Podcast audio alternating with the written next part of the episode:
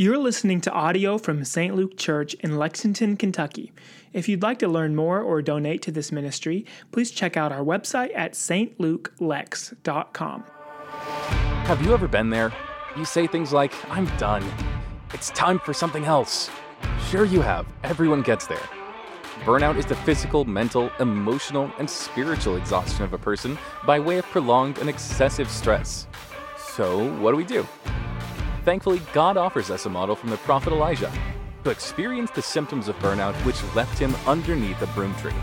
Join us this new year as we journey together in the best New Year's resolution of all to be healthy and spiritually vitalized again.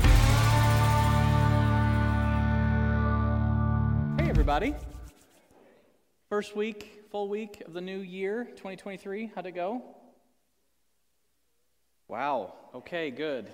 Sounds life altering. Uh, awesome. Uh, I hope it was a good start to your new year. I would love it as we start this new teaching series called Burned Out today for you to do a little New Year's reflecting. And I'm going to put this up on the screen here. Take a look at these, and here's what I want you to think about. Do I feel, think these things more than, we'll call it half of the time, pretty regularly? We'll take a moment, think about it, see which ones feel like you.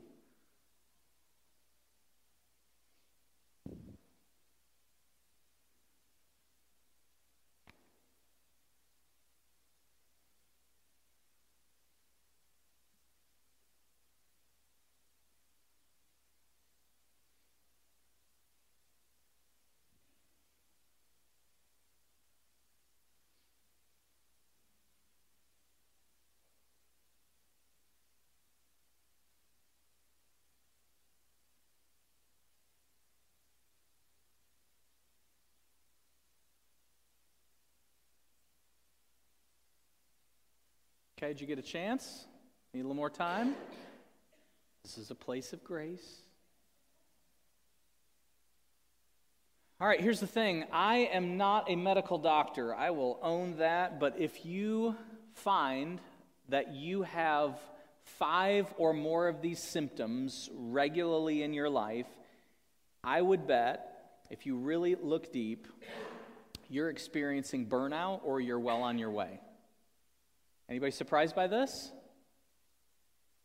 Okay, that it's quiet means we've either sunk something into your soul, heart, uh, mind here this morning. Uh, you're completely shocked, or you're saying, yeah, I don't know if I want to go there. And so, burnout uh, happens in cycles, it happens in seasons. And here's what's interesting about it I, I think, as American people anyway, what, what we tend to do is go, if I can just get through. Are you with me? So, if I can just get through junior sports season, if I can just get through this time at work that's really busy because it's budget time or it's crunch time or whatever time it is, and then you think the next season is going to get better, but then you find yourself saying again, if I can just make it until. And we do this repetitively over and over and over again. And before you know it, you find that multiple symptoms just like these show up and you find yourself in a place of burnout. Now, here's what I want to share with you I've been there.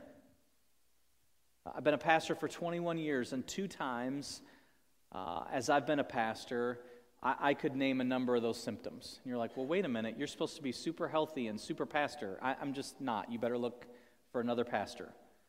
Okay? So I, I deal with this just like you do. And what is so fascinating is, I mean, they have us do so much continuing education to make sure that we don't ever get to this place, and yet all along the way you're saying, well, that's not me. Surely not. In fact, I remember one time, this is uh, some time ago, after a really long season at church and trying to grow and, and work with people and so on and so forth, I was for the first time on the top of this mountain. This is actually the mountain and I didn't have a meeting, I didn't have somebody to help.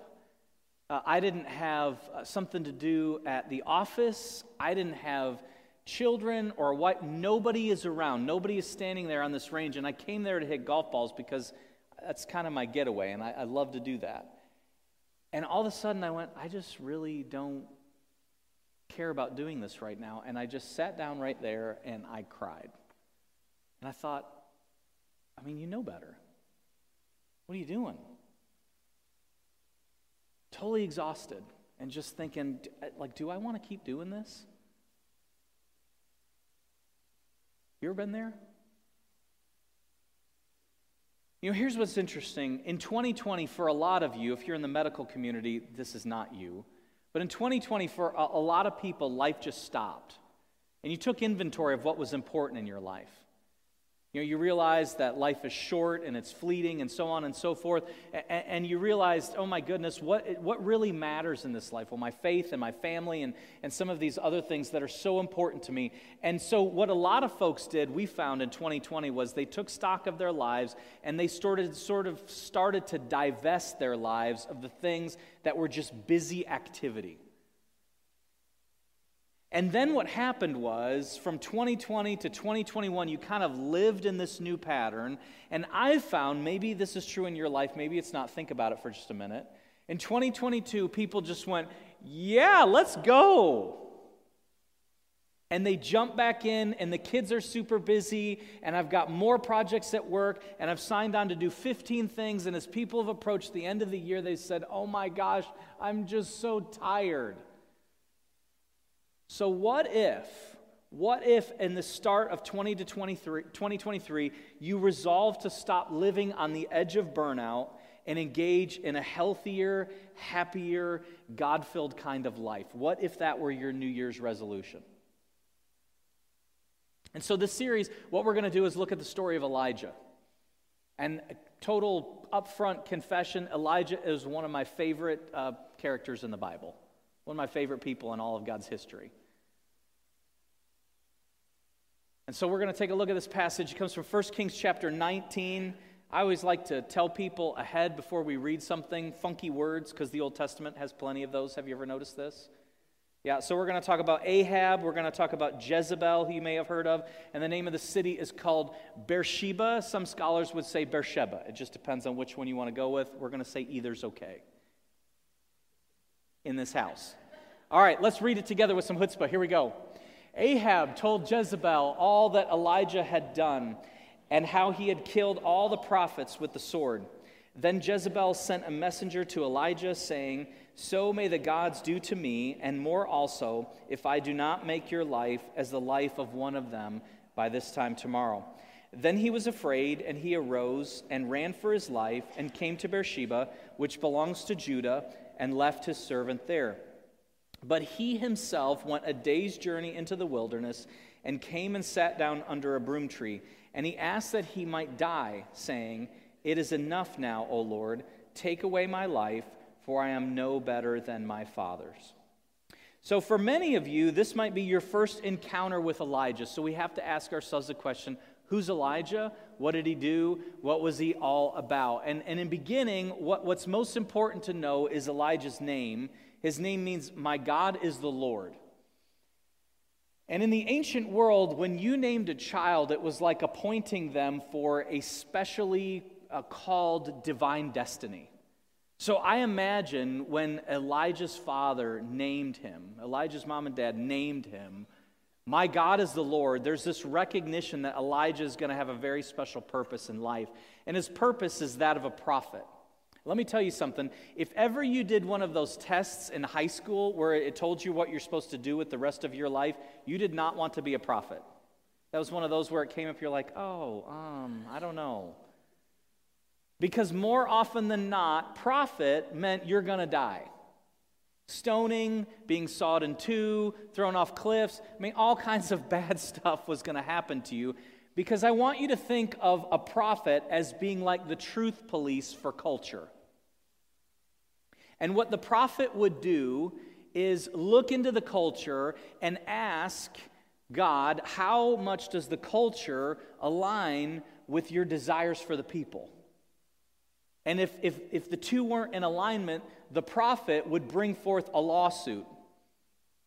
Quite literally, not in a courtroom, but a prophetic lawsuit. It's called, if you want to know the technical term, it's called a reeb. Not this kind, but anyway. They would bring forth a lawsuit, and more often than not, the prophet would end up in the king's palace saying to the king, Hey, listen, you're leading your people astray. This is not going well. It's not going to end well for you. Foreign invaders are going to come from the other side of the world. They're going to take over the kingdom. They're going to kill your kids. They're going to wipe out the kingdom, and it's going to be your fault. Who wants that job? No way.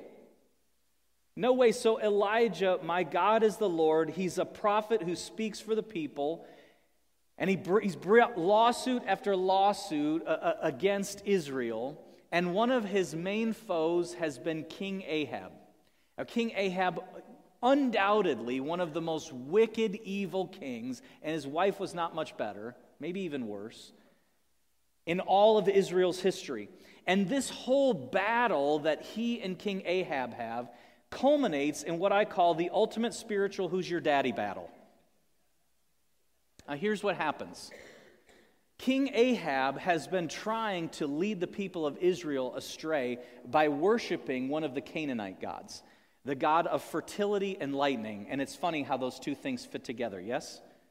You'll catch that in about five minutes from now. So, the Canaanite god of fertility and lightning is the god Baal. Some of you have heard it pronounced Baal.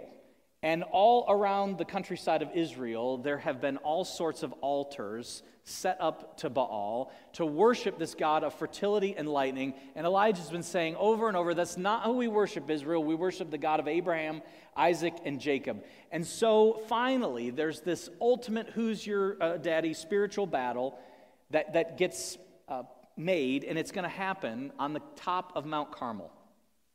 And here's what's going to happen 450 prophets of Baal are going to come to the top of the mountain, and Elijah, the one prophet of God, is going to come to the top of the mountain, and there's going to be a sacrifice. And whichever God consumes the sacrifice, that's the real God. So Elijah lets the 450 prophets of Baal go first. And, uh, you know, they're cutting themselves and singing and dancing and trying to get Baal to consume the sacrifice. And of course, he's not, because he's not real. And, uh, and then when this happens, Elijah starts taunting them. He says things like, Well, maybe you need to yell louder. Or my personal favorite, maybe he's out relieving himself. And so nothing happens. And Elijah digs a trench, pours water over the sacrifice three times. God consumes the sacrifice by fire. And the people of Israel say, The Lord is God, the Lord is God. And they begin to worship God again. Now, we would think, we would think winning the ultimate spiritual, who's your daddy battle on the top of the mountain would be like the greatest moment in all of Elijah's history. And he would see all of the cameras come by and say, I'm going to Disney World afterwards.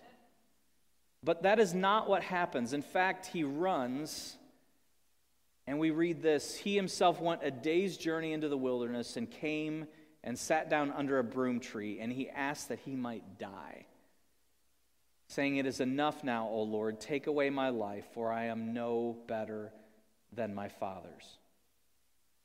And here's what I want to ask How do we go from standing on mountaintops to sitting underneath broom trees? Happens that quick, doesn't it? Where all of a sudden, everything that you chased in your life, getting the deal, teaching the students, caring for aging parents, being retired, whatever it is. How is it that all of this stuff that we've chased and the top of the mountain experience that we've just had, it turns into one of the most broken times in our lives? It happens just that quick sometimes, doesn't it? And so he's stuck underneath this broom tree in the wastelands of Israel. You know, when we think about, we use the word desert, and we tend to get this picture of sand and so on and so forth. But in Israel, it's lots of rock and dust, and there's some trees just like this one every once in a while. This is a broom tree. And the good part about the broom tree is you could cut some of the wood off, and the embers and ash that burned from this tree, it stayed hot for quite some time.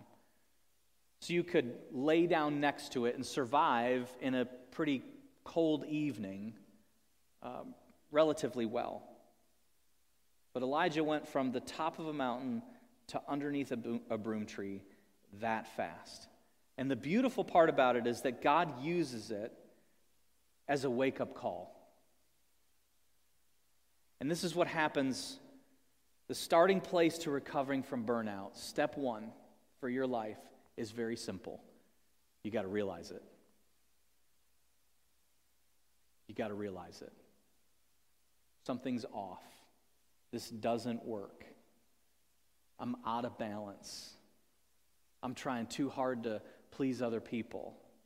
I'm a perfectionist. My life requires change. I've chased the wrong thing. I'm exhausted. Whatever it is, first step to change in your life in this new year is the hardest. You got to realize it. I mean, Elijah came to that point praying, you know, I've had enough. I'm no better than my ancestors. In fact, we might translate it this way he strongly wanted and commanded God, saying, It's too great. Seize my very life, God, and make me die. And realize from Mount Carmel to the place, uh, Beersheba, where he's underneath this broom tree, is 113 miles. And realize you know, he doesn't have a Ford or a Chevy or even a Schwinn. It's really funny what we do when we're at a place like that in our lives, isn't it? Because Mount Carmel, mountain range, there's trees everywhere. He could have found any old tree, but he goes 113 miles just so Jezebel won't get the credit for killing him. He'd rather have God do that. It's really funny what we do when we get to this kind of stress and burnout in our lives, the different choices that we make, isn't it? If you find yourself doing things, you'd say, This is not even rational or logical or, or, good. It's outside the boundaries for my life. I'm engaging in behavior that's unhealthy. Maybe it's time to realize it. Something's off. In fact, later on in our story that we're going to study uh, for the next few weeks, Elijah goes so far as to say, I'm the only one left. And this is a, a speech between he and God. I'm the only one left. I've tried hard. Everybody's against me, and they're going to kill me too. I failed. You ever felt like that? Like you're the only one left? Like if you stop doing whatever you're doing, the plates would stop spinning, the world would stop revolving, and, and everything would just completely shut down. Here's the thing it's not true. I mean, unless your name is Jesus, and I'm really looking forward to meeting you like face to face. Not true. So, what is burnout? Burnout is the physical, mental, emotional, relational, and spiritual exhaustion that comes by way of prolonged and excessive stress. And Elijah's life was filled with all sorts of stress. Like I told you, prophet is not the job that you want. Telling kings you're leading people astray, not what you want. Confronting people over and over, not what you want. Your life on the run, not what you want. And Elijah did it. He did it all. He raised uh, children from the dead. He prayed that God would hold up the heavens and it wouldn't rain for six months. And God did. And yet he's stuck under this broom tree. Well, how do we get there? It starts with stress. How many people have stress in their lives? Okay, all of you who didn't raise your hand, I'm sorry, I love you, but you're lying. You know, some of you are like, oh, I'm retired, I don't have stress. Yeah, you do. You take care of your grandkids, or you over volunteer, or whatever. Some of you are like, well, you know, I, I manage it. Sometimes. Sometimes maybe not as much. So everybody has stress. It doesn't matter how young or how old you are. Kids, you have some stress to deal with. They're called teachers. We'll leave that one right there. Okay? And then what happens is stress becomes unhealthy, and what happens is there's a, a lack of balance in your life. So, too much work, not enough play. Lots of activity, but not enough rest. And this lack of balance turns into cynicism. In fact, uh, show me a sarcastic person, and I'll show you somebody filled with all kinds of anger from a lack of balance anger and cynicism.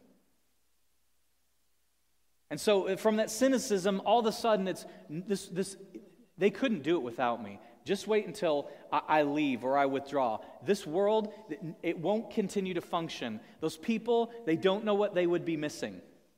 And so people start to slowly withdraw and they isolate themselves, and now there's no prophet in their life to tell them the truth, and your community is gone. And then before you know it, you start to make really bad decisions, and before you know it, you're at a place of utter and total burnout like Elijah, and you say, I'm just done.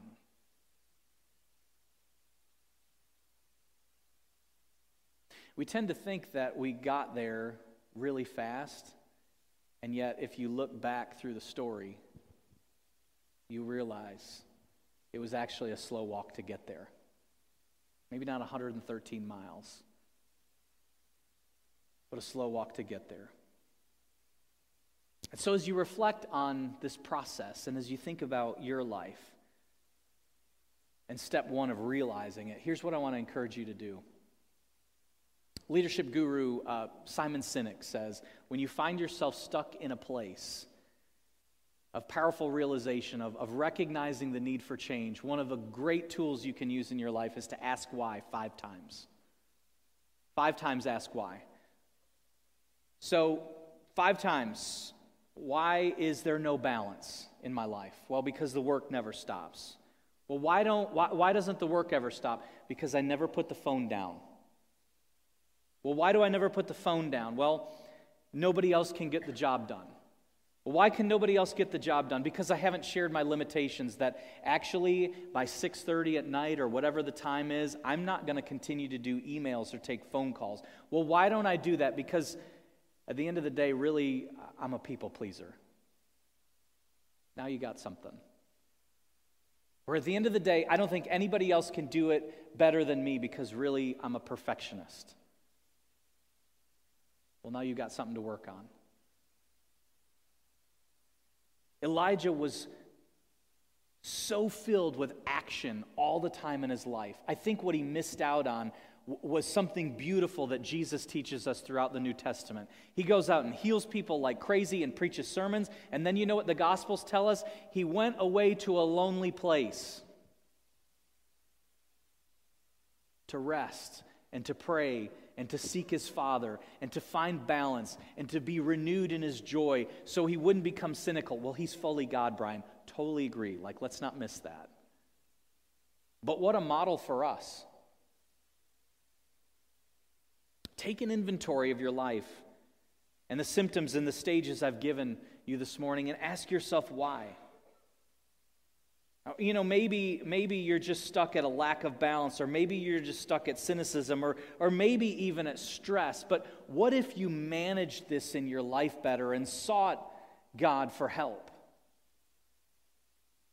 Because here's what me- the medical community is linking to burnout three physical symptoms gastrointestinal problems, cardiovascular problems, and musculoskeletal problems. And so, if you've got heart or gut or you're aching everywhere, I want you to ask yourself in the midst of this new year why? Why am I dealing with this? Why is this going on in my life? Why is the stress unmanaged? Why isn't there a lack of balance? Why do I find myself sarcastic all the time, or angry all the time, or sad or lonely? And realize what's going on because the thing I'm hearing is people are swamped. How about you? I'm so busy. I can't get to church on Sunday. You have no idea how busy I am. That's the one day that I can catch up. I can't pray. I can't read my Bible. I need those 10, 15, 20 minutes extra time in the morning to sleep because I grind it until 11:30 or midnight and I give myself 7 hours of sleep, but I've got to get to work by 8 and you just have no idea. You're right. I don't. I haven't lived your life, and I'll, I'll own that. But I do know this Burnout is the physical, mental, emotional, relational, and spiritual exhaustion that comes by way of prolonged and excessive stress. And the first step to making a change in your life that God longs to author is this you've got to realize it.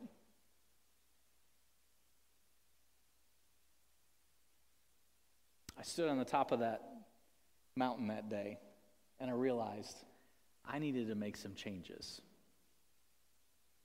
And if it meant that the church I was serving didn't grow as fast, or I couldn't meet every need of the people, or we didn't get as far as I wanted to, or my overachieving perfectionist self didn't hit all of this, the possible benchmarks along the way, you know what? That was just going to have to be okay. There's only one perfect person. And while I got five letters in my name, it sure ain't Jesus. How about you? As you start 2023, here's what I want you to hear.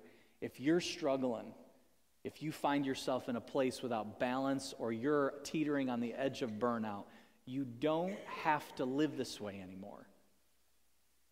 Let us help you. Let us walk with you. And even more, let the Holy Spirit empower you in a new journey in this new year. Deal? Let's pray. God, thank you for your love, for your faithfulness, for the fact that you never give up on us, for the example you set for us in times of rest and refreshing to find balance. And God, uh, today we learn from Elijah that we're all, even the greatest of your prophets, susceptible to coming to burnout in our lives. And so, God, today, whether we feel we're just at a place of stress or, or maybe we, we even find ourselves cynical or sarcastic or angry, maybe we've withdrawn and, and are isolating ourselves, maybe we're even teetering on the edge of burnout. God, we pray you'd help us to wake up and realize it. And so, Jesus, we turn to you today to speak into our lives, to grant us your grace, to help us author something new.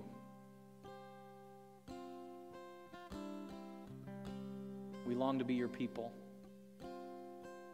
We long for hope and healing and wholeness that comes only in and through relationship with you. Help us become unashamedly passionate for you.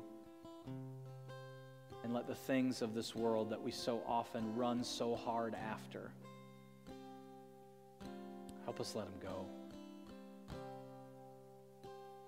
We thank you. We love you. We give you our lives. We pray it and through the name of Jesus Christ. Amen.